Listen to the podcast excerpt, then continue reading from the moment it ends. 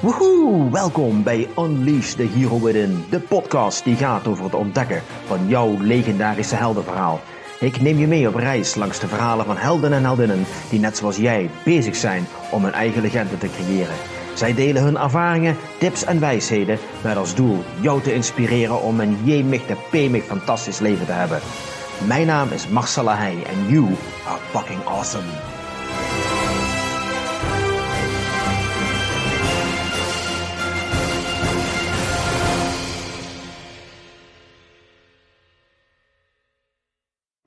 Natuurlijk ben jij niet de persoon die zomaar alles gelooft wat ze jou vertellen op het nieuws en leest in de kranten. Je laat je door niemand vertellen wat de waarheid is en je doet je eigen onderzoek. Je gaat op zoek naar experts en luistert naar hun verhalen. En misschien verdiep je jezelf in allerlei onderzoeken. Je hebt een open mind, je stelt vragen en je gaat op zoek naar antwoorden. En nu komt deze podcast op je pad. En weet je, je kunt ervoor kiezen om nu op stop te duwen en iets anders te gaan doen. Maar je kunt er ook voor kiezen om nog even te blijven luisteren. En dan zou het zomaar kunnen zijn dat je aan het einde van deze podcast iets hebt ontdekt dat jouw kijk op de wereld doet veranderen. Want in deze podcast gaan we het uitgebreid hebben over wat er op dit moment allemaal gebeurt. De kans is groot dat je vandaag iets nieuws hoort, maar dat het op de een of andere manier toch met je resoneert. En uh, vandaag heb ik een uh, bijzondere gesprek met Sanne Burger. Uh, een tijdje geleden kwam ik wat verhalen tegen die Sanne had geschreven op social media, op haar website. En die vond ik zo interessant dat een stemmetje in mij zei: Marcel, deze vrouw moet je uitnodigen voor je podcast. Nou, en we zijn nu, ik geloof, twee weken verder. En tegenover mij zit Sanne Burger. Sanne, welkom. Bedankt dat je helemaal vanuit Beeldhoven naar Helden bent gekomen. Misschien kun je jezelf even voorstellen en vertellen wat jouw passie is en waarom we vooral moeten blijven luisteren. Goeie vragen. nou, zoals je al zei, ik heet Sanne Burger. Um, ik ben nu in Nederland, maar ik woon eigenlijk in Spanje. In Zuid-Spanje, in the middle of nowhere. En ik kwam naar Nederland. Ik kom eens in de drie maanden naar Nederland om les te geven. Ik ben taaltraining instructrice.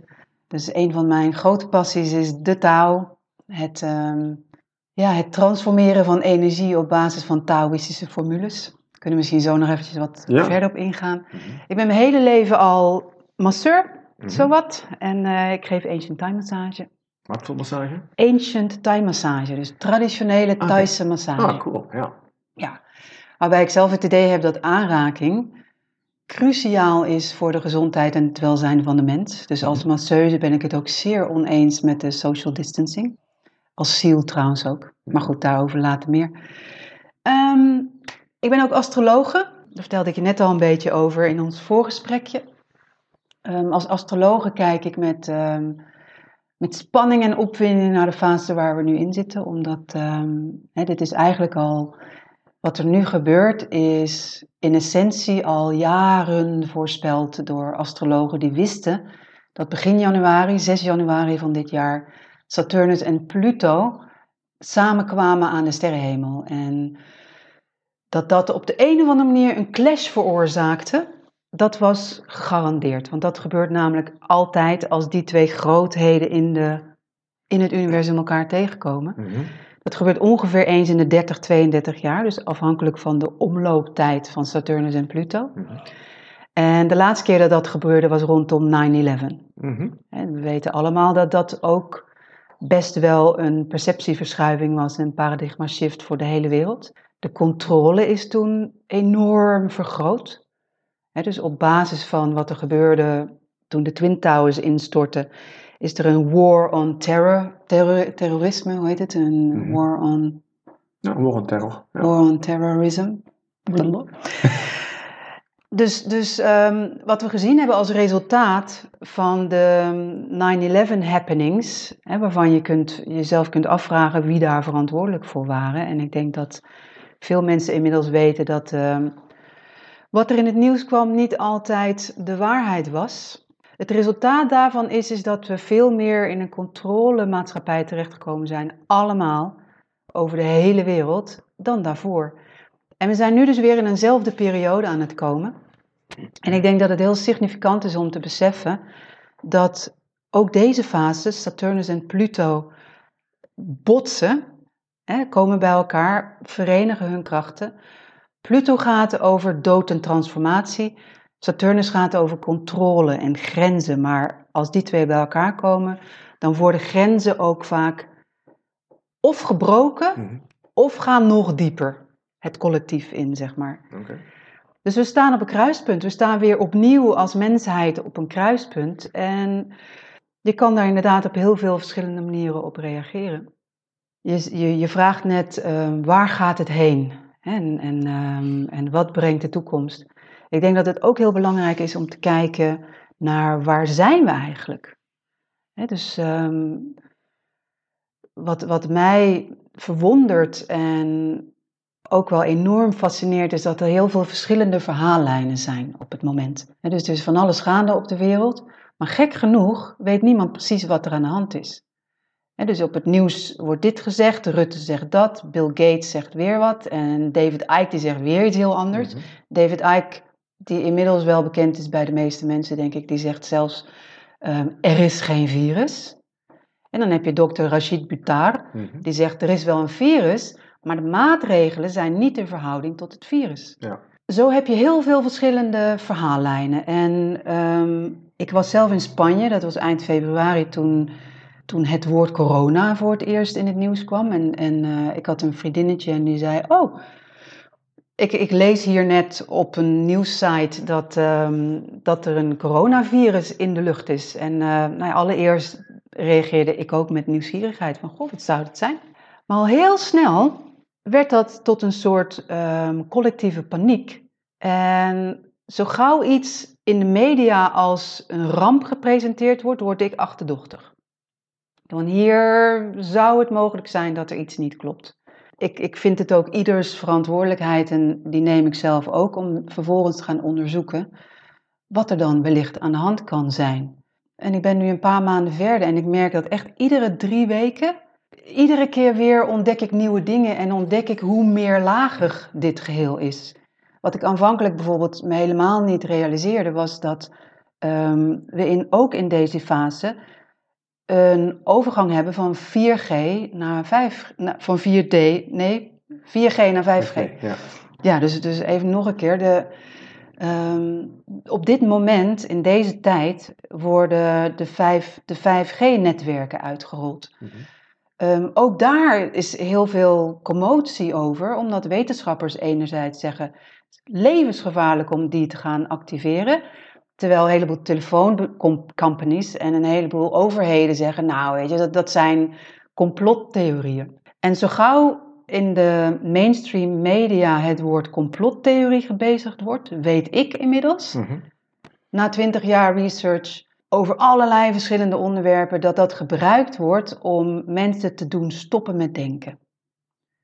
Ik, ik, heb, ik las zelfs ergens een artikel, en ook dat kan verzonnen zijn, maar voor mij resoneerde het wel degelijk als waarheid, is dat het woord conspiracy theory, of het woord complotdenker, eh, door de CIA is verzonnen als psychologisch trucje.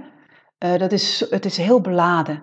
Hè, dus Mhm. als, als ik tegen jou zeg, ben jij een complotdenker? Of als jij Ja. tegen mij zegt, nou, dat doet me wel een beetje denken aan complotdenken. Mhm. Daarmee is de discussie afgesloten. Ja. Hè, daarmee word je eigenlijk weggezet als iemand die eigenlijk een beetje gek is. Of Ja. die eigenlijk een beetje paranoia is of stemmen in zijn hoofd heeft. Maar in ieder geval niet normaal. Op zich is het een compliment, vind ik, om niet normaal te zijn. Maar de vraag is natuurlijk, wederom, waar zijn we echt? Is het 5G-verhaal? Wie heeft er gelijk? Is het 5G? Is het installeren van 5G? Het, het, het schieten van een miljoen satellieten door Elon Musk in de, in de, in de night sky. Is dat verantwoord? Mhm. Is dat gezond voor ons? Hebben we dat überhaupt nodig? Gaat dat onze maatschappij en onze, ons welzijn en onze communicatie, gaat dat helpen? Of is er iets anders aan de hand? Het is heel belangrijk om te weten waar we als mens staan. Waar staan we nu? Is er een virus? Is er geen virus? Je moet dat überhaupt durven vragen, want het zou heel goed kunnen dat er geen virus is. Er is alleen maar een virus als je mensen bijvoorbeeld dood zien gaan. Als de, als de testen zijn, als er goede testen zijn, medisch verantwoorde testen, wetenschappelijk bewezen testen, die kunnen testen of dat virus wel of niet in een lichaam aanwezig is. Als iemand ziek wordt, als iemand sterft, of het inderdaad komt door het virus. Ik heb meerdere bronnen gevonden, waaronder John Rappaport, ontzettend goede onderzoeker die ik al jaren volg en die ik vertrouw in zijn, uh, ja, zijn niveau van intelligentie en zijn unbiased, zijn, zijn, niet. Hij, hij, heeft, hij heeft geen verborgen agenda.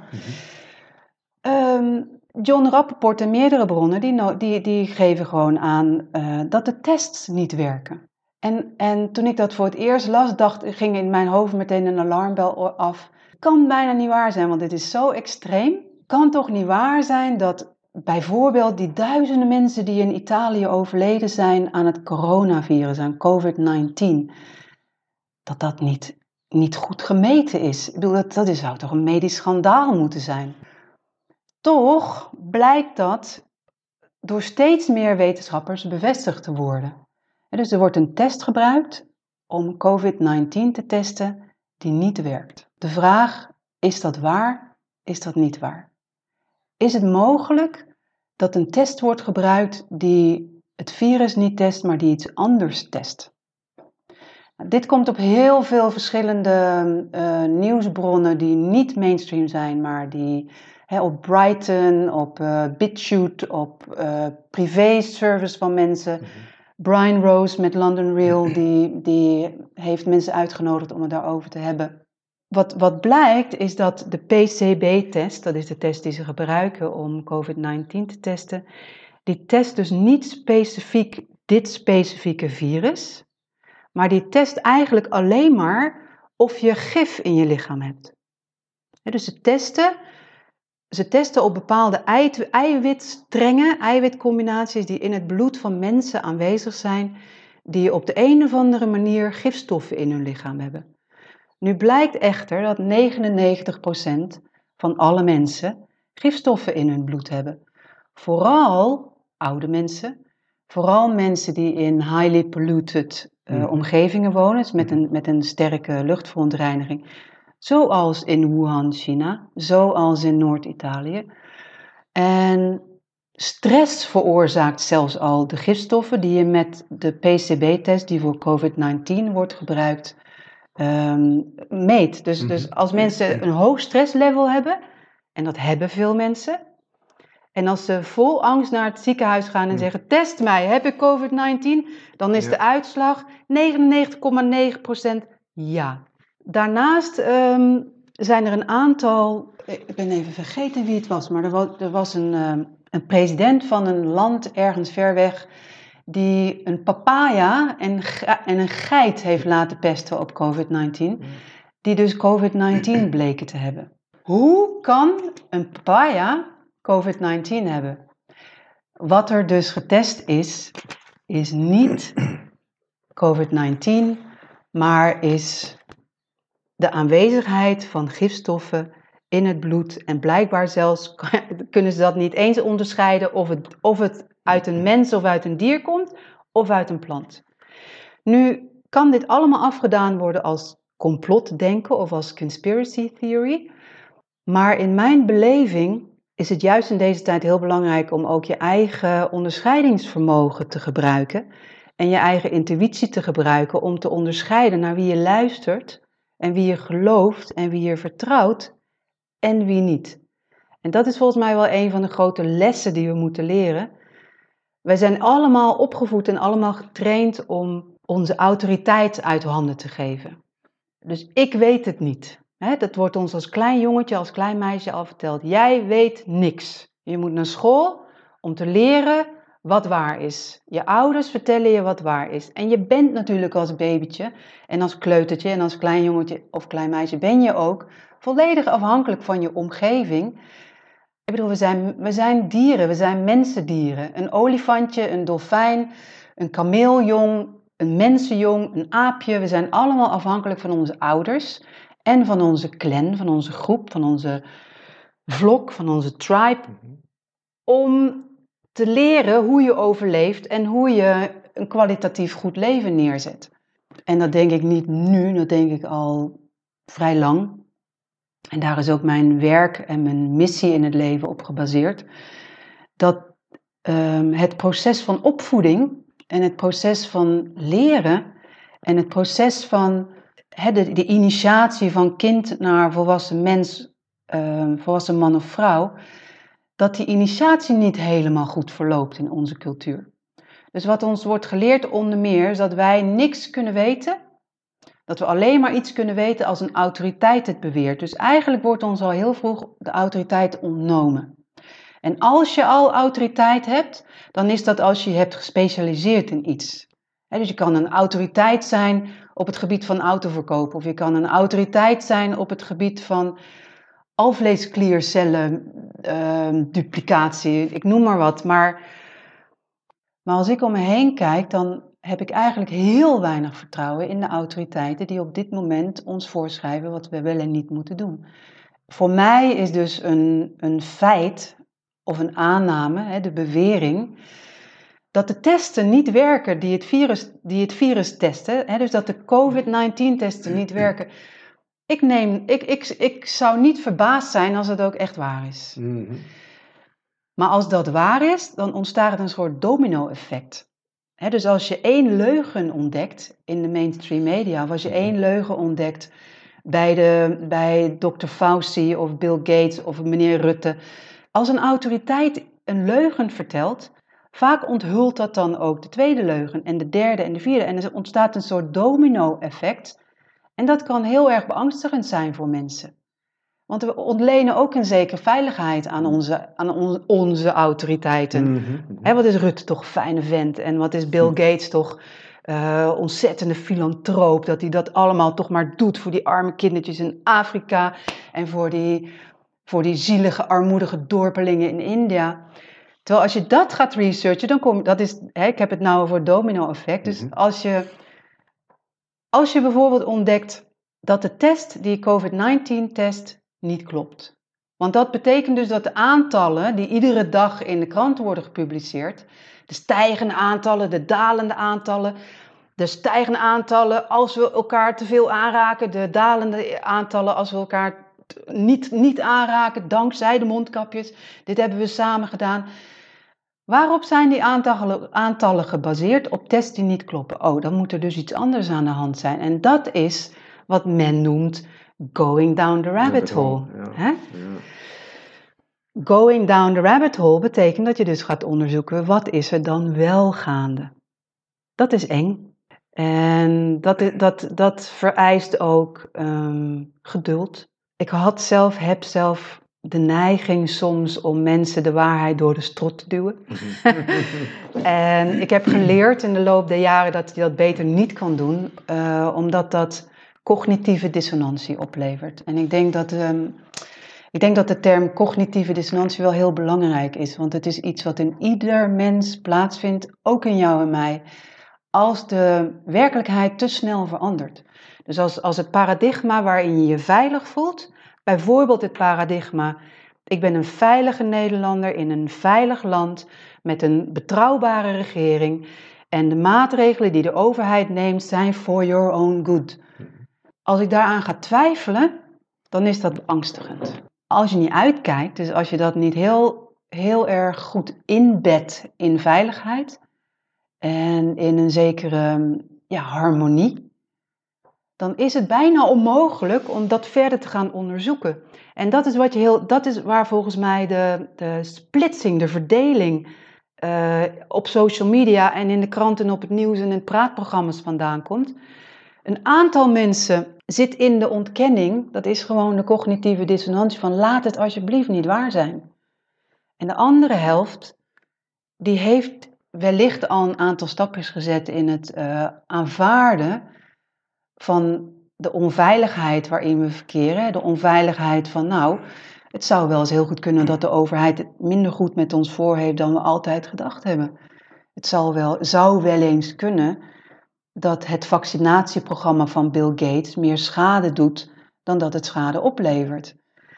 Als je al langer bezig bent met dit soort vragen stellen, jij volgens mij ook, ik ook, Ehm, we zijn misschien al ons hele volwassen leven bezig met het stellen van die vragen. Of, of, of je, er gebeurt wat in je leven. Hè. Je, de, er kan iets misgaan in je leven, je kunt ineens kanker krijgen en dan de keuze moeten maken voor chemo of geen chemo. En als je dan research gaat doen, dan kom je erachter, oh wacht even, de medische wetenschap klopt ook al geen reet van. Mhm.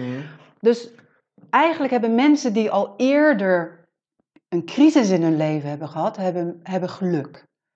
Want, want juist die mensen die in crisissen naar zichzelf en naar de wereld hebben moeten kijken, hebben op dit moment minder kans om in cognitieve dissonantie terecht te komen. Ze hebben minder kans om zo te schrikken van wat er aan de gang is, wat er gebeurt op dit moment, dat ze het gewoon niet verdragen. Dus, dus wat, wat ik belangrijk vind in deze is dat mensen beseffen dat we niet over één nacht ijs gaan. Weet je, het, het is, het is, uh, er is zoveel gaande. We hebben een, een, een virus dat zich als een pandemie, het is ook wel zo'n zo'n spannend woord, als een pandemie over de aarde verspreidt en vleermuizen. En, nou, het is echt een onderwereldverhaal eigenlijk. Hè. Dat past heel erg bij Pluto, bij, bij een van die grote planeten die op dit moment zijn, zijn energie boost naar, naar deze wereld. Als je, als, als je in astrologie gelooft of als je begrijpt hoe dat zit met collectieve krachten dus, dus dat hele onderwereldverhaal dat er uit, uit de, de, de, de, een vleermuis notabene, dus een nachtdier, dat daar een levensgevaarlijk, dodelijk virus uit is ontstaan en dat muteert. En nou ja, dit is, dit is allemaal heel erg eng en heel erg spannend. Dus dat is één, één verhaallijn. Dan heb je ook nog 5G. Mhm. Wat de fuck is 5G?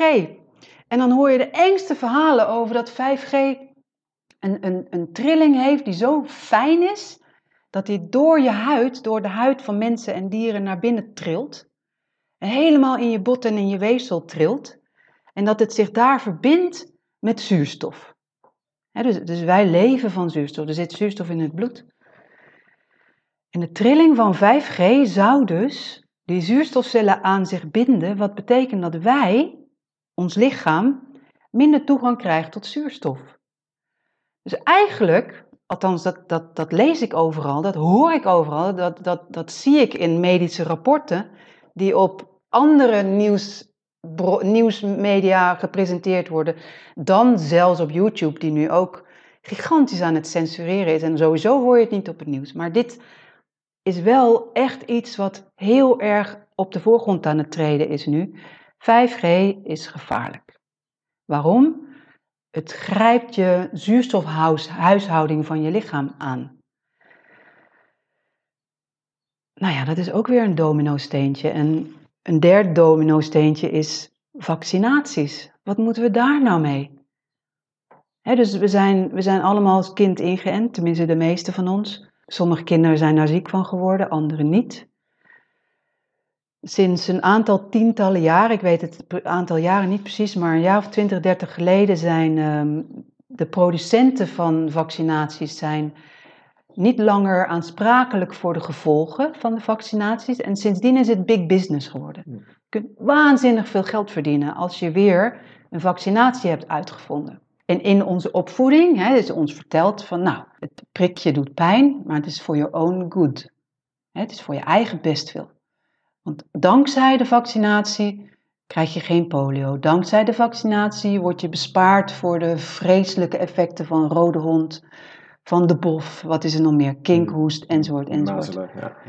Inmiddels in Amerika, hè, als je wil kijken wat er hier gaat gebeuren, dan kan je ook naar Amerika of naar China kijken. Nou, het aantal vaccinaties dat een babytje krijgt groeit en groeit en groeit en groeit. En ook het hele vaccinatiegebeuren in de wereld volg ik ook al heel veel, heel veel jaren. Uh, Nick Catone is een Amerikaan die zijn zoontje kwijtraakte aan uh, een vaccinatiecocktail, waarna hij twee dagen later dood was. Het jongetje zelf werd als wiegedood verklaard. En Nick Catone dacht, en zijn vrouw ook, zijn vrouw is verpleegster, die dachten er klopt hier iets niet. Die zijn zelf onderzoek gaan doen en kwamen erachter dat hun zoontje vergiftigd is door ingrediënten die in het vaccin zaten. Die zijn toen naar de rechter gestapt, hebben de rechtszaak gewonnen en vervolgens is alles door de overheid en door de media in de doofpot gestopt. Nick Toon beroemde worstelaar in Amerika liet dat niet over zich, uh, over zich heen gaan. Die is zijn eigen campagne gestart. Met billboards en op zijn Amerikaans. Hm. Met Joe Rogan erbij, hm. want dat was een goede hm. vriend van hem. En uh, die heeft gezegd: Dit mag niet gebeuren. Dat een, een, een commercieel bedrijf, want dat is het vaccinatiebedrijf inmiddels geworden, dat een commercieel bedrijf op grond van misplaatst vertrouwen zelfs baby's laat sterven aan hun product. Mij raakte dat destijds enorm toen ik daarachter kwam. Ik, ik wist dat de medische wetenschap onbetrouwbaar was. Dat weet ik sinds ik kankeronderzoek gedaan heb en heel veel andere dingen. Ik, heb zelf, ik, ik ben zelf al vrij vroeg begonnen met het onderzoek naar wat is waar, wat is niet waar.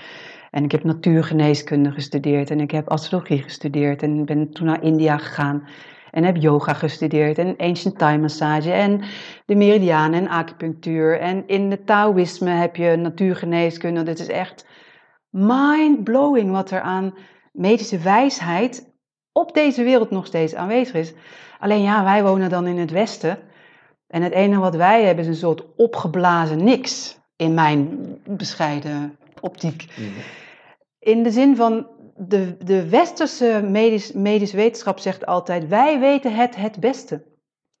Maar ze komen nog maar 200 jaar kijken. En, en er worden steeds dingen achterhaald, zeg maar. In mijn optiek loopt de westerse wetenschap enorm achter. Want ze ontdekken dan we hebben bewezen dat er meridianen in het lichaam staan. Nou ja, de eerste, de beste Chinese acupuncturist lacht zich een bult, want dat weten ze al lang. Dat weten ze al 10.000 jaar. En er komt een of andere wetenschapper met dat ze dat hebben kunnen meten. Ja, fijn hoor. Maar weet je, dus, dus in zekere zin is het hilarisch wat er aan de hand is. Er is gewoon een soort ja, er is een, een, een bedweterigheid en arrogantie in onze samenleving die echt, nou ja, om te lachen is, maar ook om te huilen is. Waar ik heen wil is op het kruispunt waar we nu op staan, waarin uh, begin januari Pluto en Saturnus bij elkaar kwamen, nu Jupiter er ook nog bij komt.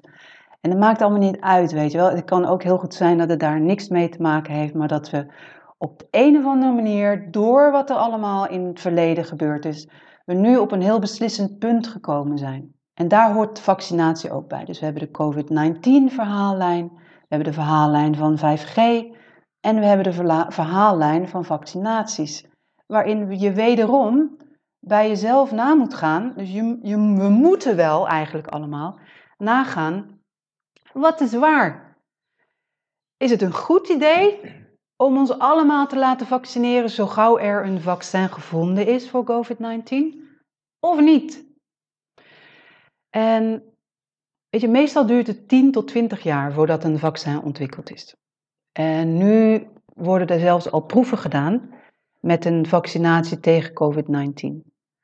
En er worden al voorspellingen gedaan van, nou, misschien eind 2020, misschien op zijn allerlaatst in 2022.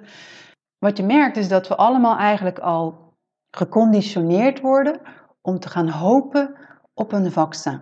Maar als je een klein beetje verder kijkt en als, als er al een paar domino-steentjes omgevallen zijn, dan weet je dat je daar op zijn minst vraagtekens bij moet stellen. En wat, wat ik zorgelijk vind, is dat um, in Denemarken bijvoorbeeld al een wet is aangenomen waarbij deze vaccinaties verplicht worden. Tot op het punt dat het zelfs fysiek ook opgedrongen mag worden. Dus ze mogen jou in Denemarken, zo gauw er een vaccin is, mag je, mogen ze je op de grond drukken en bovenop je gaan zitten en dwingen ze je om die spuit in je arm toe te laten. Is dat echt zo? Ja? ja, in Denemarken is die wet al aangenomen. En die wet wordt ook nu op dit moment gepusht in Nederland. Ja, dus dat je geen keus meer hebt, omdat de overheid en de medici het beter weten dan jij. En als jij zegt, ik wil geen vaccinatie, want ik wil eerst weten wat erin zit. En dat is ook zoiets, dat je niet emotioneel zou mogen zijn over wat er gebeurt. Terwijl het hartstikke shocking is. En als je niet emotioneel bent, dan ben je volgens mij uh, ben je geen mens, zeg maar. Mhm. Dus het is juist goed. Laat je maar eens raken door, door deze, deze gekte die, die om zich heen grijpt. Dus wat volgens mij een hele menselijke en hele logische benadering zou zijn, is dat die mensen die zeggen: Wij hebben een vaccin en wij denken dat het heel goed is voor de wereld. En ook voor jou en ook voor mij en ook voor onze opa's en oma's en oudjes en moeders en kinderen. eh, en zeker de zwakken onder de samenleving. Wij denken dat het een goed idee is dat iedereen zich laat vaccineren. En als jij het niet doet, dan breng jij de volksgezondheid in gevaar. Mijn tegenvraag zou dan zijn: kun je me uitleggen hoe dat zit dan? En als ze dan zeggen: Nou, daar hebben we geen zin in, dan ga ik me verzetten. Dat is wat er op dit moment gebeurt. We krijgen niet of nauwelijks informatie over wat er in vaccinaties zit. Waarom ze werken. Zijn er onderzoeken naar gedaan? Is het getest?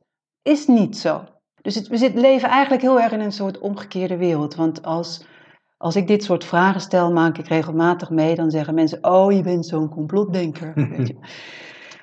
Terwijl eigenlijk ehm, ik zelf geschokt ben over het niveau van onbewustheid, zou je kunnen zeggen. Het gebrek aan bewustzijn en het gebrek aan feitelijke informatie ten aanzien van alles wat de overheid en wat de media ons vertelt. Dus voor zover ik heb kunnen onderzoeken, zijn er geen onderzoeken gedaan, er zijn geen wetenschappelijke onderzoeken gedaan naar de werking van vaccinaties voor andere ziektes. En er is al helemaal geen tijd geweest, überhaupt, om onderzoek te gedegen onderzoek te doen naar COVID-19-vaccinaties. Een virus muteert ook steeds, dus ook op grond daarvan kan je al vragen stellen bij hoezo vaccinatie. En er is te weinig tijd. Dus waarom wordt bijvoorbeeld in een land als Denemarken al een wet aangenomen waarbij je verplicht wordt je te vaccineren voor iets wat er nog niet eens is? Ik vind dat grensoverschrijdend, ik vind dat eigenlijk crimineel. Dus wie zijn er nou eigenlijk crimineel? Is dat de overheid of zijn dat de mensen die een vaccinatie weigeren? de, ik, het is altijd een beetje flauw om, te vergelijken, om een vergelijking te maken met de Tweede Wereldoorlog, maar je kan je afvragen in hoeverre we op dit moment ook in oorlog zijn. We zijn in crisis, daar zal iedereen het mee eens zijn. Er worden maatregelen getroffen, er worden wetten veranderd die maken dat onze vrijheid minder wordt. Ik las toevallig een artikel vorige week, of niet toevallig, over dat de grondwet in Duitsland uh, veranderd is. In de zin van dat uh, mensen nu zonder berechting opgepakt en gevangen gezet kunnen worden. Is een Duitse, een Duitse arts-wetenschapper die daar alarm over heeft geslagen. Van, weten jullie wel wat er aan de hand is? He, er stond een cynische meme op Facebook van, nou, we hebben de 75 jaar vrijheid net niet gehaald. He, net een paar dagen ja. te laat, te vroeg. Um, dus de vraag is wederom, waar zijn we op dit moment? Zijn we in oorlog? Wat is er aan de hand? Waarom, worden ons, waarom wordt ons onze vrijheid ontnomen? Ik heb daar ook geen eenduidig antwoord op. Ik weet het niet. Maar ik heb wel duistere vermoedens. Ik heb wel bepaalde vermoedens. En nou ja, dit is gewoon een natuurlijk ontstaan virus. En uh, dat gebeurt gewoon door, omdat we nu met zoveel mensen op aarde zijn. En nou ja, virussen komen en gaan en dit is weer een virus. Het is hartstikke goed dat we nu zulke betrouwbare medici hebben. Dat we een vaccin kunnen vinden, dat we iedereen kunnen inenten en dan komt alles weer goed. Als we nou maar gewoon doen wat, wat er gezegd wordt. Dat vind ik uiterst naïef. Ik denk dat dat eigenlijk een van de grote gevaren is in, in een tijd als deze, is om gehoorzaam te zijn. Ik las als puber ooit, ik was net als de meeste pubers een zeer recalcitrante, rebelse puber. Nog steeds eigenlijk. en um, ik, ik las ergens, ik weet niet meer welke filosoof dat was, maar ik wilde altijd nog een keer achterkomen. Die zei, de mensheid gaat ooit nog eens aan zijn aanpassingsvermogen ten onder. En dat is een heel, heel, heel belangrijk punt om te beseffen. Wij zijn zoogdieren. Wij zijn sociale dieren. We hebben reptielhersenen. En reptielen, weten we, hebben geen empathie. Een reptiel kan net zo goed alleen zijn, vreet als die honger heeft zijn eigen kinderen op, eh, komt alleen maar samen om zich voort te planten en vindt het verder prima om zijn hele leven lang onder een steen te liggen. Niks aan de hand, zeg maar. Maar evolutionair eh, zijn er meerdere levensvormen gekomen. En als je kijkt naar hoe onze hersenen werken, we hebben wel die reptielhersenen, maar die gaan eigenlijk alleen maar aan als we in de overlevingsstand zitten. Als we moeten vechten of vluchten, bang. Voortplanten, voeden. Dus we hebben reptielhersenen. Werkt hartstikke goed. Hè? We, we, bedoel, jij en ik zitten hier aan tafel. Het is ons gelukt om 50 jaar lang te overleven. Hm. Goed gedaan. We hebben net een stukje kersenvlaai gehad, dus we hebben het gewoon goed voor elkaar. Daarnaast, en je zei het in het begin van het gesprek ook, daarnaast hebben we ook kleine hersenen, de zoogdierhersenen. En de kleine hersenen zorgen ervoor dat we ook rekening houden met de ander. Dus jij, voordat we dit interview starten, zeg jij, wil je een flesje water? Dat betekent dat jouw zoogdierhersenen goed werken. De capaciteit van ons als mens is om ook de kleine hersenen te gebruiken, de grote hersenen te gebruiken. Die hebben meer te maken met het oplossingsgericht en toekomstdenken. En dan hebben we ook nog de frontaalkwabben, die zijn helemaal mystiek, die zijn magisch. Die gaan meer over visionair kunnen zijn. Dus werkelijk het grote geheel kunnen zien. Maar even nu naar die zoogdierhersenen. Dus wij zijn zoogdieren, wat betekent dat wij leren van elkaar. En dat betekent als klein jongetje, als klein meisje, ik zei het net ook al, dat we leren van wat anderen doen. Dus wij zijn heel erg gericht op hoe kunnen we ervoor zorgen om een onderdeel uit te maken van de groep en daar zelf beter van te worden en ook te zorgen dat de groep uh, zeg maar in leven blijft en dat de groep goed functioneert. Mhm. Want zolang het goed gaat met de groep, gaat het goed met mij. Maar daar zit ook een hele grote uh, valkuil, dat is ook een zwakte. Omdat op het moment dat je weet dat je afhankelijk bent van een groep, heeft die groep ook macht over jou. En op het moment dat de groep niet langer harmonie, liefde, speelsheid, veiligheid, creativiteit, vrijheid, spiritualiteit, bewustzijn, wijsheid representeert, maar hoe kunnen we zo snel mogelijk rijk worden? Of hoe kunnen we ervoor zorgen dat twee mensen uit de groep het goed hebben, rijk kunnen worden, kunnen gaan golven en niet hoeven te werken, ten koste van de 98 deelnemers van de rest van de groep? Dan klopt er iets niet. En op dat, op dat punt zijn wij als mensen heel erg beïnvloedbaar. Veel beïnvloedbaarder dan we denken. Dus we, we denken graag over onszelf als uh, ik maak mijn eigen keuzes en ik, en ik bepaal zelf wel wat ik doe. En het individualisme is natuurlijk ook heel groot in onze maatschappij. Maar tegelijkertijd, weet je, face it, we kunnen helemaal niet zonder elkaar. Zo gauw de supermarkt dicht is, verhonger, verhongeren de helft van de mensen. Dus wij zijn onderdeel van een radarwerk, van een, van een heel groot netwerk waarin we elkaar allemaal voeden. Ik voed jou, jij voedt mij, we, we geven en nemen en we passen ons aan. En op de een of andere manier, en ik, en ik ben er niet helemaal uit hoe dat gebeurd is, zijn wij evolutionair in een situatie terechtgekomen waarbij eigenlijk heel veel mensen het niet goed meer hebben in de groep. Er is armoede, er is honger, maar er is ook verveling. Ik bedoel, Nederland is dan nou ja, eigenlijk een van de rijkste landen ter wereld en ook een van de veiligste landen ter wereld aan de oppervlakte. Ik denk dat dat in, uiteindelijk niet zo is, maar laten we dat even voorop stellen. Er gaan weinig mensen hier dood van de honger op straat. En als je kijkt naar de resultaten van het bijvoorbeeld COVID-19-virus en de maatregelen die daartegen genomen zijn, um, valt het in Nederland nog wel mee. Als je bijvoorbeeld kijkt naar India, daar sterven mensen omdat ze gewoon geen inkomen meer hebben en ook geen netwerk. En dus gewoon van de honger sterven. In Colombia ook. Een vriend van me is bezig met een hulpcampagne, omdat daar heel veel mensen gewoon, weet je, op het moment dat het dagelijkse inkomen wegvalt, Hmm. als ze hun zelfgebakken broodjes niet meer op straat kunnen verkopen, dan is er niks meer. Daar, zijn mensen ook nog veel meer op elkaar aangewezen. En hier kunnen we zeg maar net doen alsof het allemaal wel meevalt, maar het valt niet mee. We zijn allemaal, we maken onderdeel uit van deze community. En omdat we deep down als biologisch gegeven ons, ons deel uitvoelen maken van een tribe, namelijk de hele wereldbevolking, is het heel erg moeilijk om tegen de stroom in te zwemmen. Het is echt heel erg moeilijk om te zeggen: ja, wacht eens even, maar wat gebeurt hier nou echt? Want als je de groep tegenkrijgt, er is niks waar we banger voor zijn op een onbewust niveau dan dat we buitengesloten worden, dat we niet meer mogen meedoen. En dat we niet meer veilig zijn binnen de groep. En dat ook, maakt ook wel onderdeel uit van die cognitieve dissonantie. Um, zo gauw je merkt dat, je, dat een van de voorwaarden die de groep aan je stelt, is dat je niet langer trouw mag zijn aan jezelf, dan heb je echt een probleem. Wat moet je dan kiezen? Moet je kiezen om trouw te zijn aan jezelf? Of denk je, nou weet je, dat wordt zo lastig, want ik kom misschien alleen te staan en dat wil ik niet.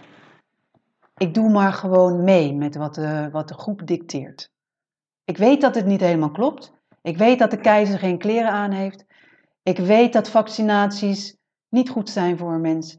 Ik weet dat die maatregelen een heel ander doel dienen dan wat, ze, dan wat er gezegd wordt.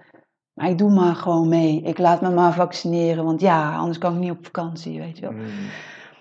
Dus de neiging om je aan te passen is groot. Bij mij ook, bij iedereen. En als, ik leid eronder, ik leid er echt onder als ik voel dat de groep, hè, dus die, die, dat collectief waar ik heel graag deel van wil uitmaken, als die een kant op gaan waarvan ik denk, ja maar ho, ho, ho, ho, wacht eens even. Mhm. dat, dat er bijvoorbeeld in mijn clan, in mijn collectief, baby's doodgaan omdat andere mensen rijk willen worden.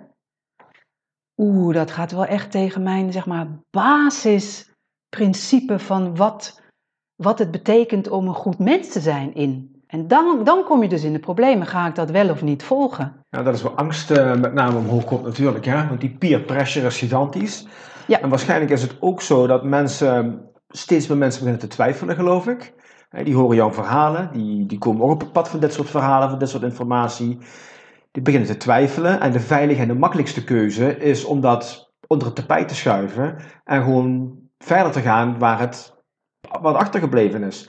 Aan de andere kant is het waarschijnlijk ook zo dat mensen misschien denken: ja, nou stel je voor, ik wil kiezen om uit die groep te gaan stappen. Mhm. Ik wil mijn eigen gedachten gaan volgen. Ik wil wel die vrijheid hebben om keuzes te maken die ik wil.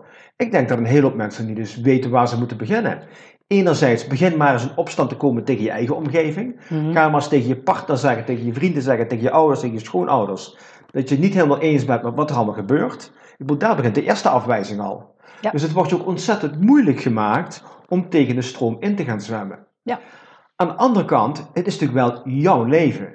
Jij bent de regisseur van jouw leven. En durven te kiezen voor jezelf, en dat is natuurlijk waar we nou echt aan de vooravond voor staan.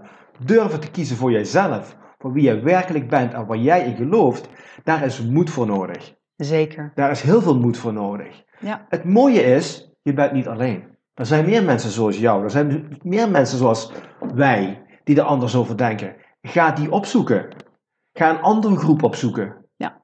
Die zijn er gelukkig ook. Ja, ik ben het helemaal met je eens. En ja. Uh, ja, in die zin ben ik ook heel optimistisch. Ik ben heel erg optimistisch en hoopvol gestemd. Misschien juist wel omdat het nu 2 voor 12 is, zeg maar. 1 mm. voor 12, 2 seconden voor 12. Het is nu of nooit. En ik hou van dat nu of nooit gevoel. We zitten in een radicale tijd. We zitten in een tijd waarbij we niet meer kunnen uitstellen. En dat is fantastisch. Het is fantastisch dat het nu eindelijk zover is. Ik heb hier eigenlijk mijn hele leven op gewacht. en ehm, ja, inderdaad, ik, ik vind het leuk dat je aangeeft van hè, er, er, is, er is hoop en er zijn oplossingen. In mijn optiek is dit echt een tijd waarin van ieder mens gevraagd wordt om bij zichzelf te raden te gaan. En om, om inderdaad terug te kijken naar je leven en te denken: waar ben ik ontrouw aan mezelf geweest? Waar heb ik compromissen gesloten, waardoor ik nu in een situatie zit die me niet bevalt, maar waardoor ook de hele wereld in een situatie zit die me niet bevalt? Zijn er momenten in mijn leven geweest dat ik eigenlijk nee had moeten zeggen, maar ja heb gedaan? Zijn er momenten in mijn leven geweest dat ik uit angst om er niet bij te horen, maar heb meegedaan met iets waarvan ik diep van binnen wist: dit klopt niet. Ik krijg hier een nagevoel bij. Heb ik mensen, ben ik mensen afgevallen terwijl ik eigenlijk wist dat ze gelijk hadden in wat ze zeiden? dus, dus er wordt inderdaad van ons gevraagd om de moed op te brengen om naar jezelf te kijken. En in die zin is de party-analogie heel leuk. Hè? Ik bedoel, zolang je allemaal aan het partyen bent en je hebt allemaal je pilletje op en je, je, je, je drank achter de kiezen en iedereen is heerlijk in het schemerduister met disco-lichten. Iedereen ziet er mooi uit, zeg maar. En ehm, het maakt ook dan allemaal geen fuck uit, weet je wel. We doen gewoon heerlijk ons ding en we genieten. Maar er komt altijd een moment tijdens de party, tijdens je leven, in de evolutie van de mensheid, waarop het sluitingstijd is. Oké jongens, de, de, de buren klagen of uh, het is tijd om de party te beëindigen. En omdat de meeste mensen dan niet naar huis willen, hè, dat, is hier, dat is in deze situatie ook, het is allemaal zo verslaafd geraakt aan het comfort, aan de luxe, aan de flatscreens, aan de auto's, aan het ongebreideld drinken, eten, entertainment zoeken. Niemand heeft eigenlijk zin om hiermee te stoppen, want het is echt veel te leuk. En nou ja, we weten wel eigenlijk dat onze telefoon door slaven gemaakt wordt en dat H&M uh, kindslaafjes gebruikt. Maar ja, het is wel goedkoop, weet je wel. En het moet er toch ook leuk uitzien op vrijdagavond. Dus en ga maar door, ga maar door, ga maar door. We zitten allemaal in een fase waarin we eigenlijk constant tegen onszelf liegen. Oké, en nu, of eigenlijk was dat 6 januari, is het licht aangegaan. En je denkt, godske leren, waar zijn we eigenlijk, weet je wel? Het, het, het echte daglicht. De lichten gaan uit, de discolichten gaan uit, de kleurtjes gaan uit, de pillen zijn uitgewerkt, hm. de kater komt inzetten en je kijkt elkaar aan en je denkt, oh, je ziet er een stuk ouder uit als ik dacht. Oh, jezus, ik ben helemaal groen en geel van wat ik mezelf heb aangedaan. En wat een klerenbende hebben we er gemaakt. Weet je, overal lege bierblikjes. Iedereen heeft een afterparty meegemaakt. En ja, wat doe je? Wat doe je op het moment dat je dus eigenlijk de waarheid in de ogen moet kijken? Het is meestal minder mooi dan wat je denkt. Meestal schrik je je kapot, aanvankelijk. En wat doe je? Ga je je verstoppen? Ga je snel weg? Eigenlijk kan dat niet meer. Hè? Ik bedoel, het is nu echt een globaal, globaal probleem. Dus waar wil je heen? Mijn zusje had vroeger op de muur geschreven: Stop this planet, I want to get off. Maar waar, waar moeten we heen, zeg maar? Naar de maan of naar Mars? Nee, we zijn nu met z'n allen op aarde. En over de hele aarde gaat het licht aan. En we kijken om ons heen en we denken: Oeh, wat nu? Je kunt wel net doen alsof. Je kunt wel gewoon nog een pilletje erbij poppen of zo. En dan net doen alsof dit niet aan de hand is. Maar het mooie van 2 voor 12, het mooie van hoe intens deze periode nu is, is dat je voor jezelf moet bepalen: hoe ga ik om met de realiteit? Hoe ga ik om met de werkelijkheid? Ga ik zeggen: wie hier kan mij vertellen wat ik moet doen, zeg maar? En dan kijken naar, naar onze overheid of naar kijken naar de, de zogenaamde leiders die zeggen wij weten wat er moet gebeuren. Nee, iedereen moet zelf gaan puinruimen. En inderdaad, zoals jij zegt, begin met je eigen leven. Kijk in je eigen leven, in je eigen omgeving. Hoe ga ik met mezelf om? Hoe ga ik met mijn lichaam om? Hoe ga ik met mijn partner om, met mijn kinderen, met mijn intimie, met mijn collega's op het werk, met de buurvrouw, met de buschauffeur, als je nog met de bus mag, zonder mondkapje. dus, dus begin klein. Maar nou ja, who cares, weet je wel? Wat maakt het uit? Hoezo zou het ook makkelijk moeten worden, zeg maar. Je, Leven is een uitdaging, dus... Uh... Ja, en je vertelde me vanochtend ook... Um, de reis van de held, dat is, dat is jouw rode lijn in het leven. En nou ja, we, we hebben nu allemaal de kans om een superheld te worden. Mannen en vrouwen, iedereen. Wat, wat betekent het om een held te zijn? Het ontwaken wordt ons bijna afgedwongen. Ja, maar dat is wel het mooie, hè? Ik bedoel, nu heb je de keuze. Ik bedoel, je kunt inderdaad niet meer weglopen, je kunt je niet meer verstoppen. Je hebt nou de keuze, wie wil ik zijn? Ja. Ga ik meespelen op het veld, of blijf ik een toeschouwer zijn? En ga ik kijken en heb ik niks te zeggen over wat er allemaal gebeurt. Dan laat je het allemaal over je heen komen. Of zeg je, fuck it, ik wil ik bedoel, dit is gewoon een, fantastische kans. Ja. Je hoeft niet meer te vluchten, want er is geen vluchten meer inderdaad. Dit is nu. Je mag gewoon ontwaken, je mag opstaan, je mag zelf gaan kiezen wie jij wilt zijn en wat jij wilt gaan doen met de rest van je leven. En natuurlijk komen daar een hele hoop vervolgvragen uit voort. Maar overal zijn antwoorden te vinden. Ik heb je net verteld over mijn droom. Ik wil een plaats creëren waar die antwoorden zijn.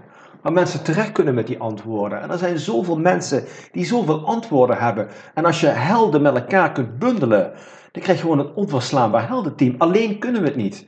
Maar als je meerdere mensen bij elkaar kunt krijgen, ja, dan ontstaat er gewoon een team van superhelden die onverslaanbaar zijn. En dat is toch wat je, tenminste dat denk ik, dat is toch waar je bij wilt zijn. Je wilt toch ook straks tegen jouw kinderen, tegen je kleinkinderen zeggen, als hun aan jou vragen, van papa, mama, opa, oma, waar was jij in 2020 toen de grootste transformatie aller tijden plaatsgevonden heeft? Zit je gewoon braaf op de bank te luisteren wat minister Rutte verteld had? Was je de zoveelste binge-serie aan het kijken op Netflix? Of heb je gezegd van nu zet ik er een streep in het zand, nu ga ik ervoor. En geef je je kinderen en je kleinkinderen echte waarden en echte normen mee. Aan jou de keuze. En ja, het wordt niet makkelijk, het wordt een uitdaging, maar come on. Come on. Ja. Samen als we krachten kunnen bundelen, is er zoveel moois mogelijk. Ja. En dat is gewoon, dat is ook mijn positieve benadering in deze tijd. Dat is, dat is ook een keuze. Maar als jij de keuze gaat maken, ik ga op zoek naar positiviteit, naar dingen die ik wel kan doen aan mezelf, mezelf kan verrijken met, met kennis en met wetenschap en focus op het positieve, dan ga je ontdekken dat daar ook bewijsstukken voor zijn. Je hoeft alleen maar een keuze te maken. Volg je het pad van de dark side of ga je in het licht staan? En ja, in het licht staan is moed voor nodig. Maar goed, is dat niet een van de belangrijkste ingrediënten van een held?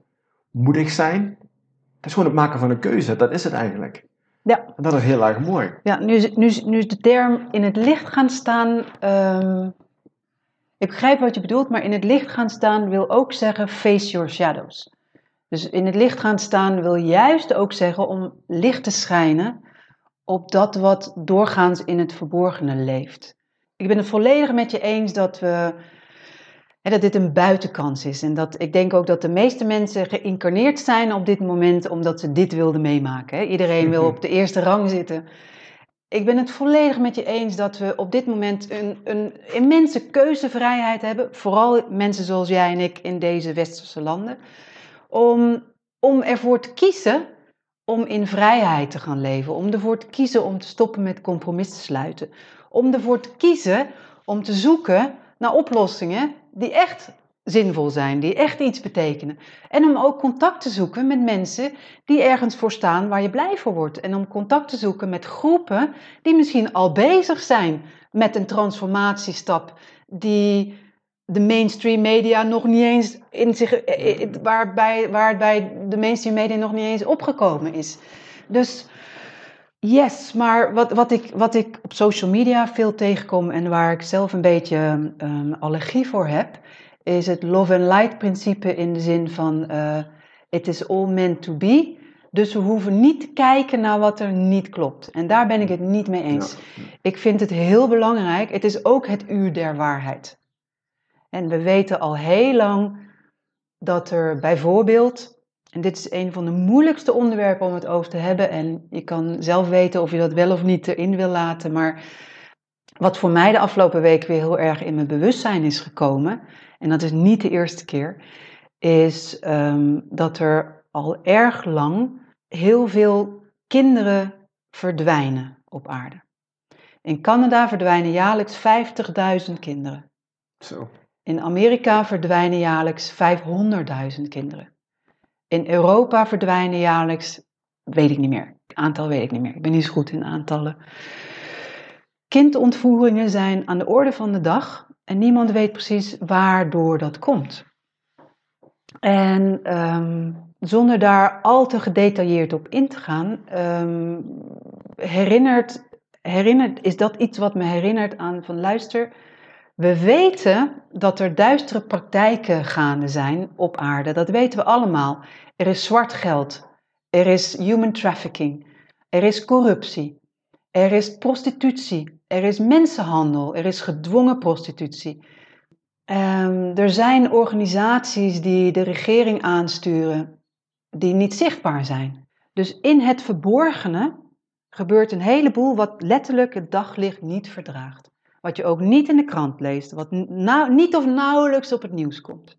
Bij mijzelf, als, als ik, als ik um, thema's als deze uh, benader, ik, heb, ik, ik, ik, ik weet van die, van die verdwijningen van kinderen, de ontvoeringen van, van kinderen, ook bijvoorbeeld in Calais en in de vluchtelingenkampen in Griekenland en in Syrië, staat er weer een berichtje, en op de een of andere manier raakt me dat dan steeds weer, staat er een berichtje 200 kinderen verdwenen uit de vluchtelingenkampen in Syrië. En dan, dan, en, maar dat, dat is het dan ook. Kom je verder niet tegen in het nieuws. En ik, ik blijf dan al, het blijft door mijn hoofd spoken. Ja, maar waar gaan die kinderen dan heen, zeg maar? Dus dat is, een, dat is een vraag die ik in mijn leven al heel vaak ben tegengekomen. En waar bij mij dan cognitieve dissonantie ontstaat in de zin van: dit is te erg, dit is te erg, ik wil het niet weten. Mhm. En op een heleboel andere punten ben, is, ben ik erin geslaagd zeg maar, om die cognitieve dissonantie te passeren. Maar ik denk zelfs als je het hebt over verhaallijnen, ik had het net over de COVID-19-verhaallijn, de 5G-verhaallijn, de vaccinatieverhaallijn. Maar de kindontvoeringen-verhaallijn is een, wat mij betreft, verhaallijn die hier ook bij hoort. Dus Vertel. wat is er aan de hand? Wat is er volgens jou aan de hand? Nou, volgens mij is er een globale georganiseerde misdaadnetwerk die die kinderen ontvoert om ze vervolgens te misbruiken. En dat is, dat is ik vind het bijna moeilijk om het hardop te zeggen.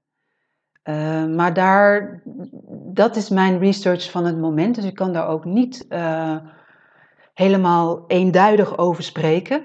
Um, het is wel iets wat ik mensen aanraad om te onderzoeken. Waarom ben jij dan onderzoeken?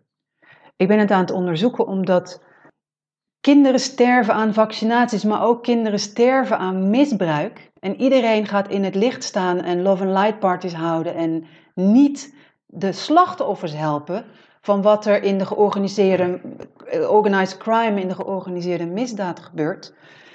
Dan denk ik dat we net uh, de plank misslaan, dat we net onze kans mislopen. Mm. Dus als ik in het licht wil gaan staan, ik kan alleen maar in het licht gaan staan als iedereen in het licht staat.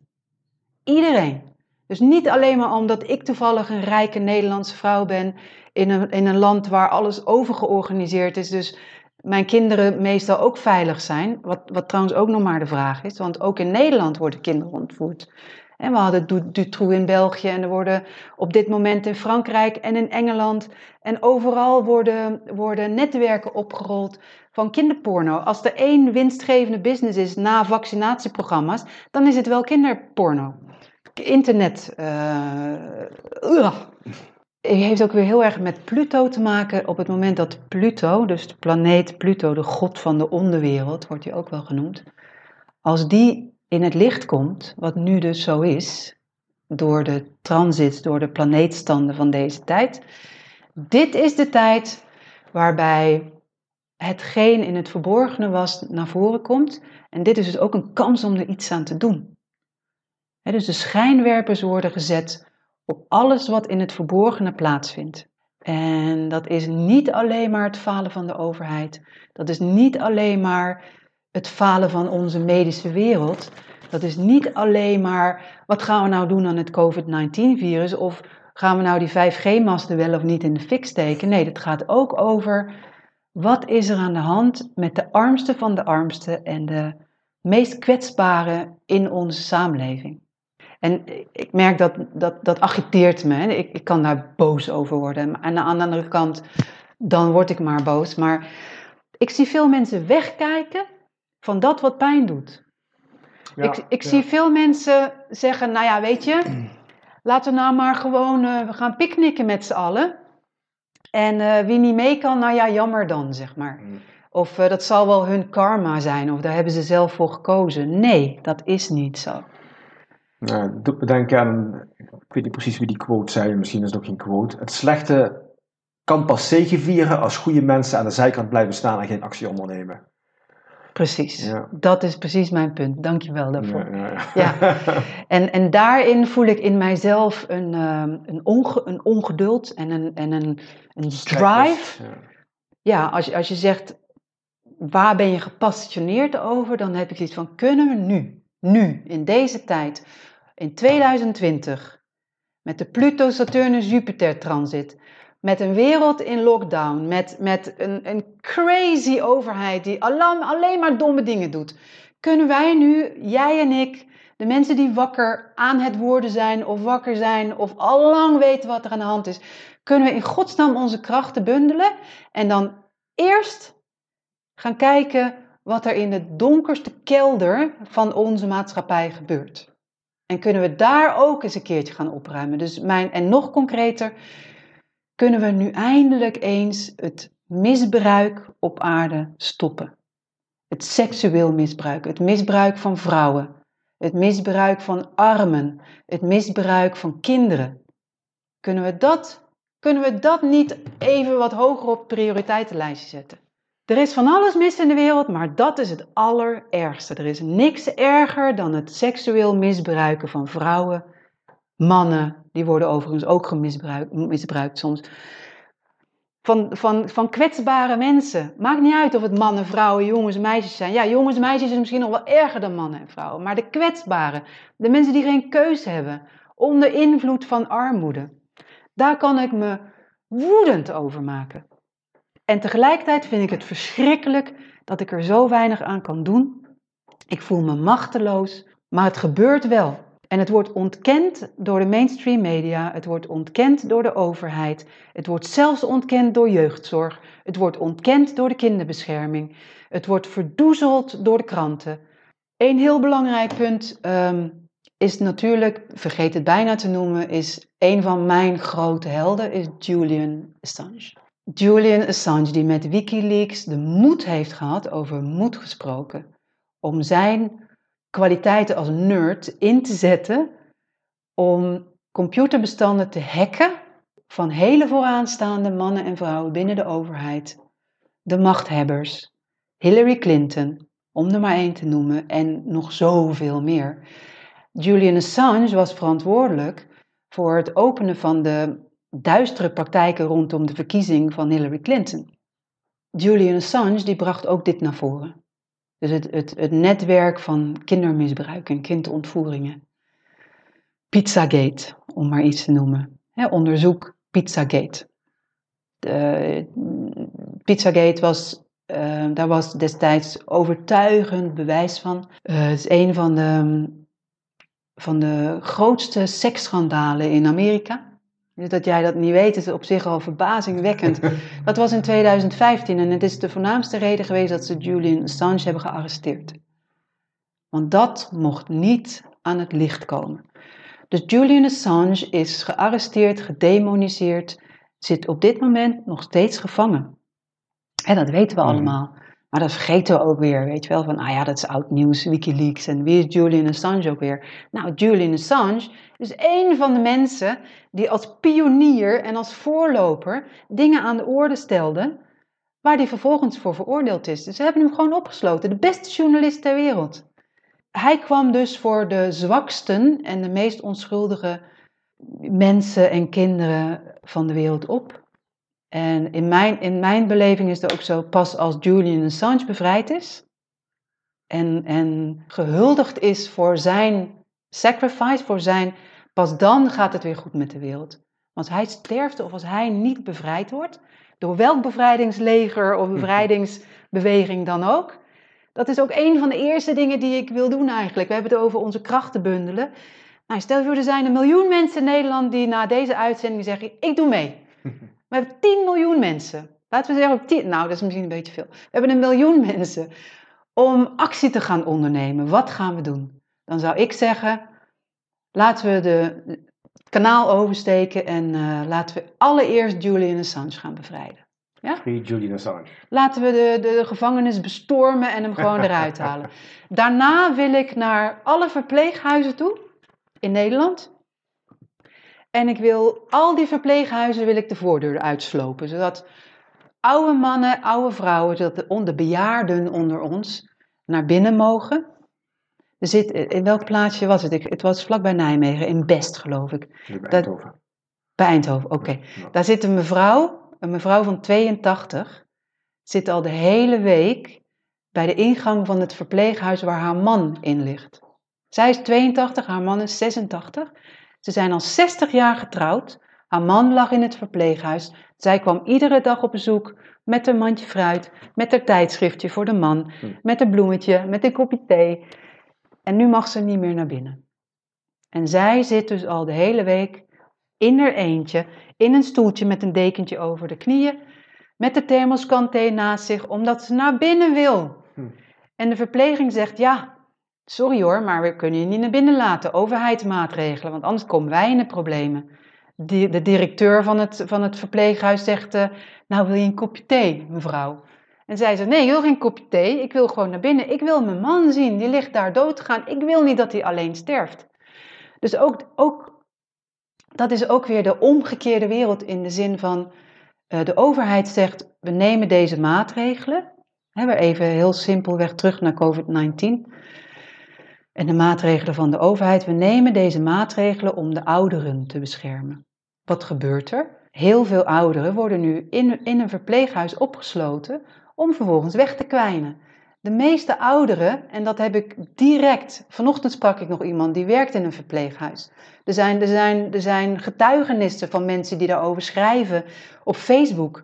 Onder een anoniem vaak, omdat ze anders bang zijn dat ze ontslagen worden. Maar goed, het resultaat van de maatregelen voor onze ouderen is verschrikkelijk. En als, er, als ze anders een pijnlijke dood zouden sterven zoals ons verteld is, dan zou je nog denken, nou ja, misschien is dat toch wel het beste, zeg maar. Maar waarom krijgen die mensen niet een eigen keus? Er zijn zoveel mensen van 80, 85, zoveel oude, zieke mensen die niks anders meer hebben in het leven dan een bezoekje van hun kinderen en kleinkinderen. Dat mag dus nu niet meer. Waar gaan die mensen nou dood aan? Er gaan inderdaad meer mensen dood in de verpleeghuizen. Komt dat omdat ze COVID-19 kregen? Nou, dat wil dus zeggen dat die maatregelen überhaupt niet werkten. Maar kan het ook zijn dat, het, dat ze sterven aan verdriet?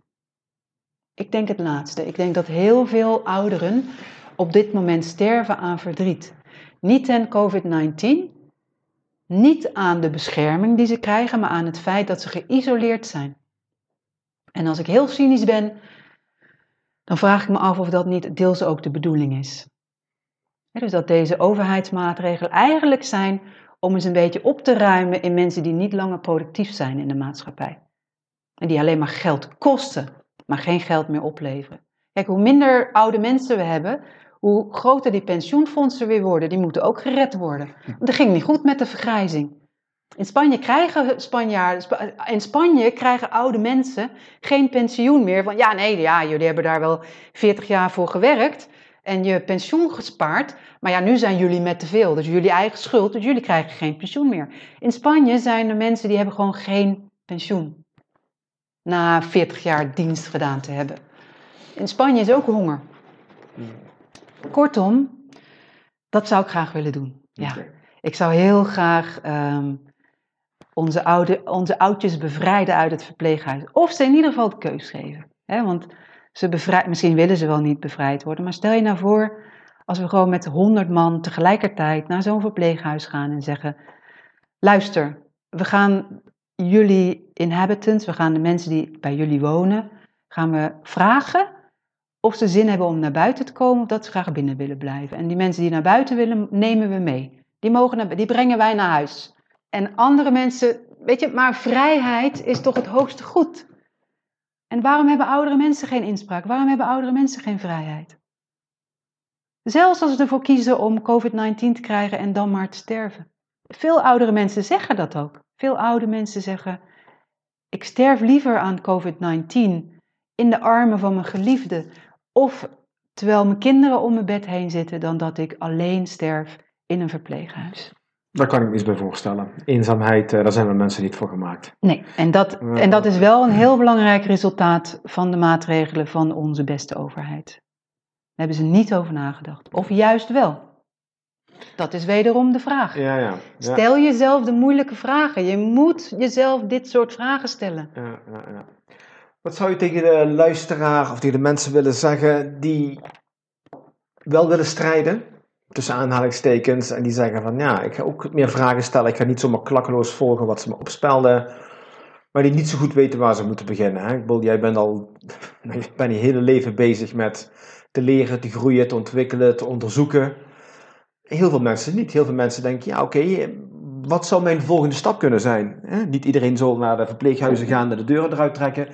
niet iedereen zal een t-shirt aandoen met uh, Free Julian Assange. Maar wat, zou je, wat voor kleine stapjes kunnen mensen zetten om toch verandering aan te gaan brengen in hun leven?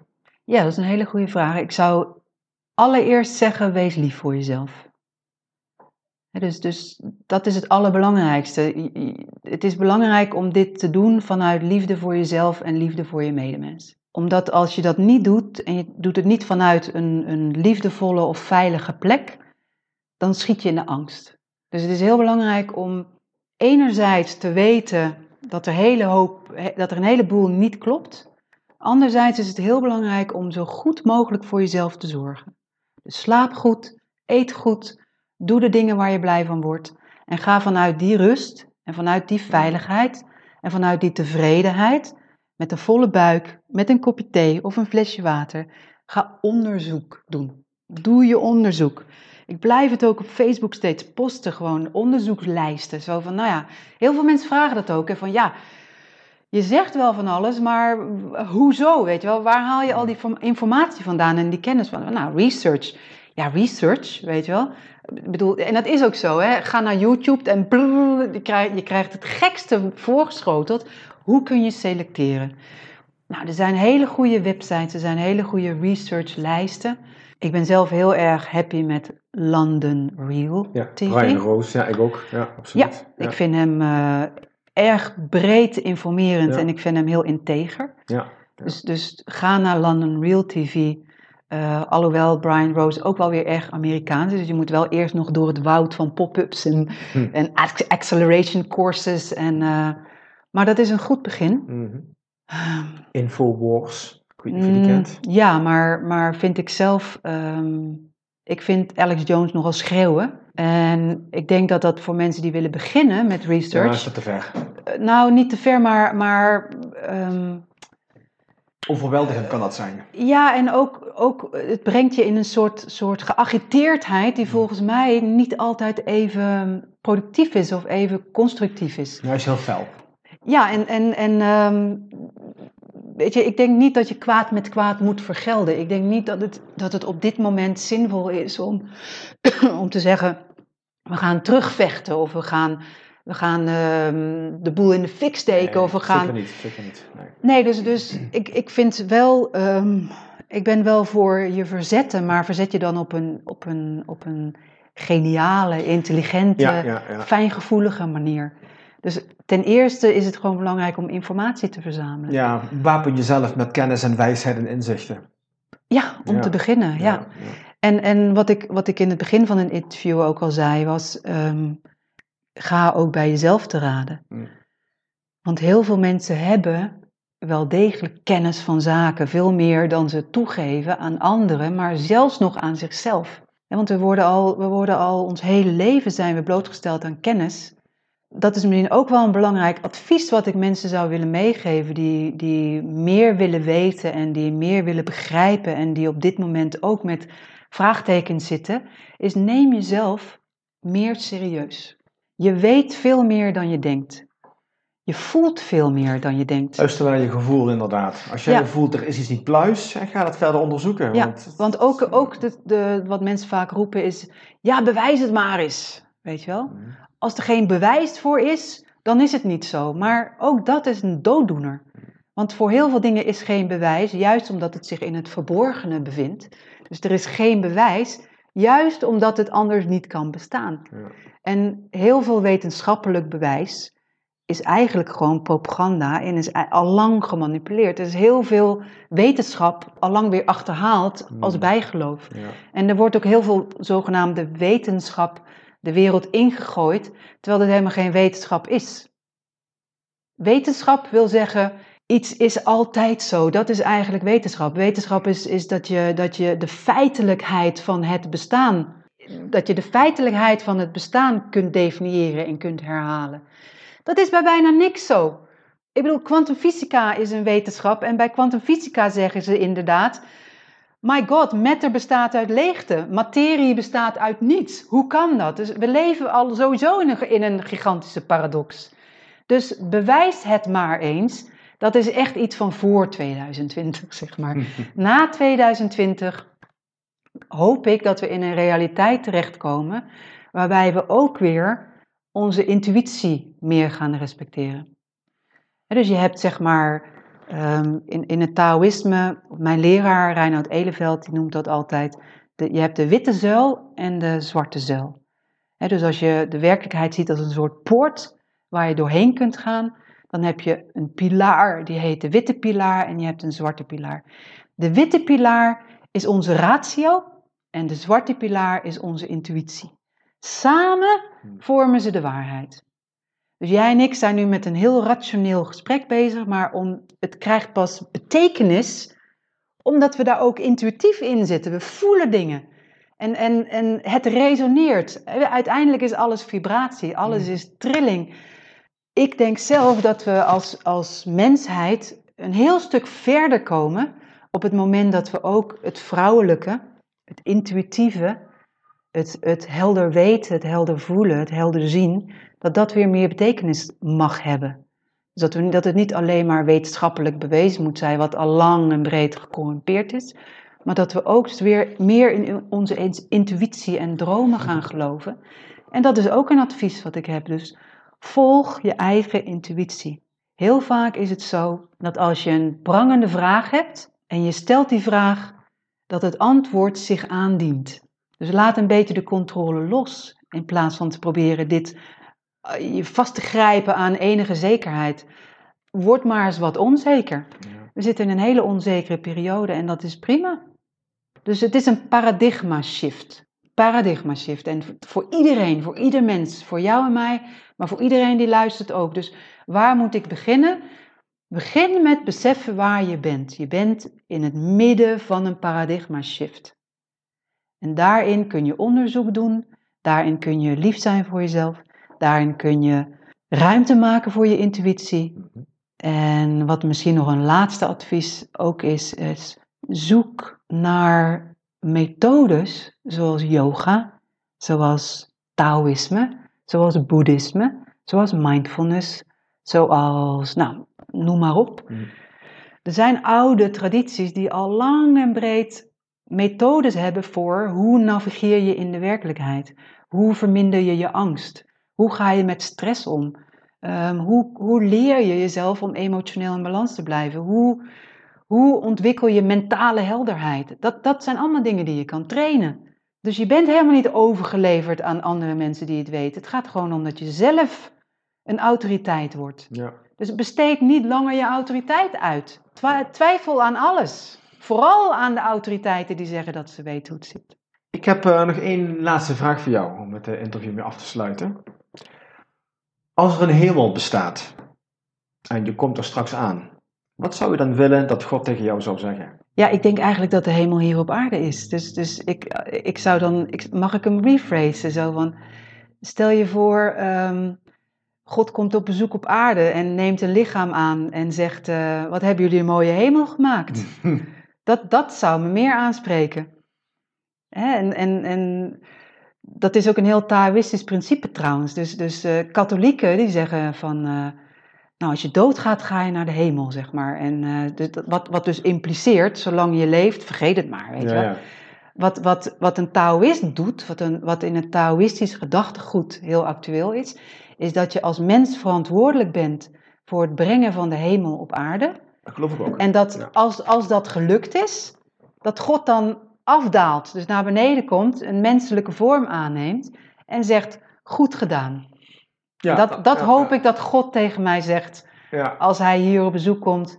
En God en ik drinken een kopje thee en ik zeg: Nou, kijk, after party, we hebben netjes opgeruimd. Hè? En dat God zegt: Goed werk. Ja, ja. ja, ik geloof wel dat we hier zijn to create heaven on earth. Dat geloof ik ook zeker, inderdaad.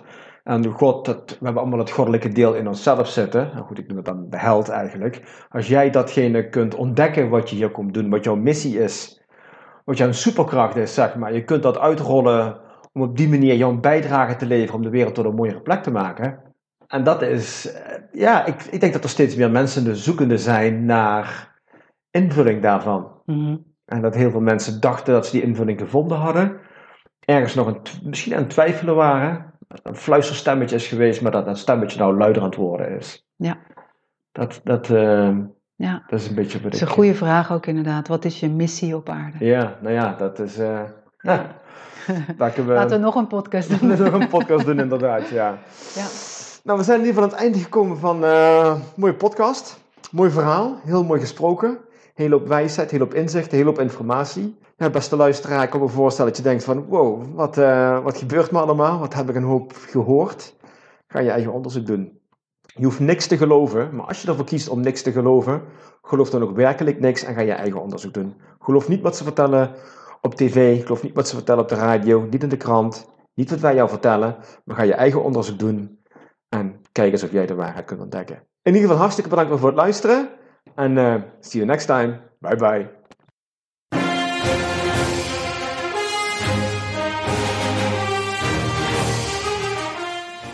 Ik hoop dat je net zoals mij weer hebt genoten van de mooie verhalen van mijn gast en er hopelijk iets aan hebt gehad. Wil je meer inspirerende goodies ontvangen of hoe jij een fucking awesome legendarisch leven kunt hebben? Ga dan naar mijn website unleashtheherowithin.nl en meld je vandaag nog aan. Thanks for listening and until next time, stay awesome.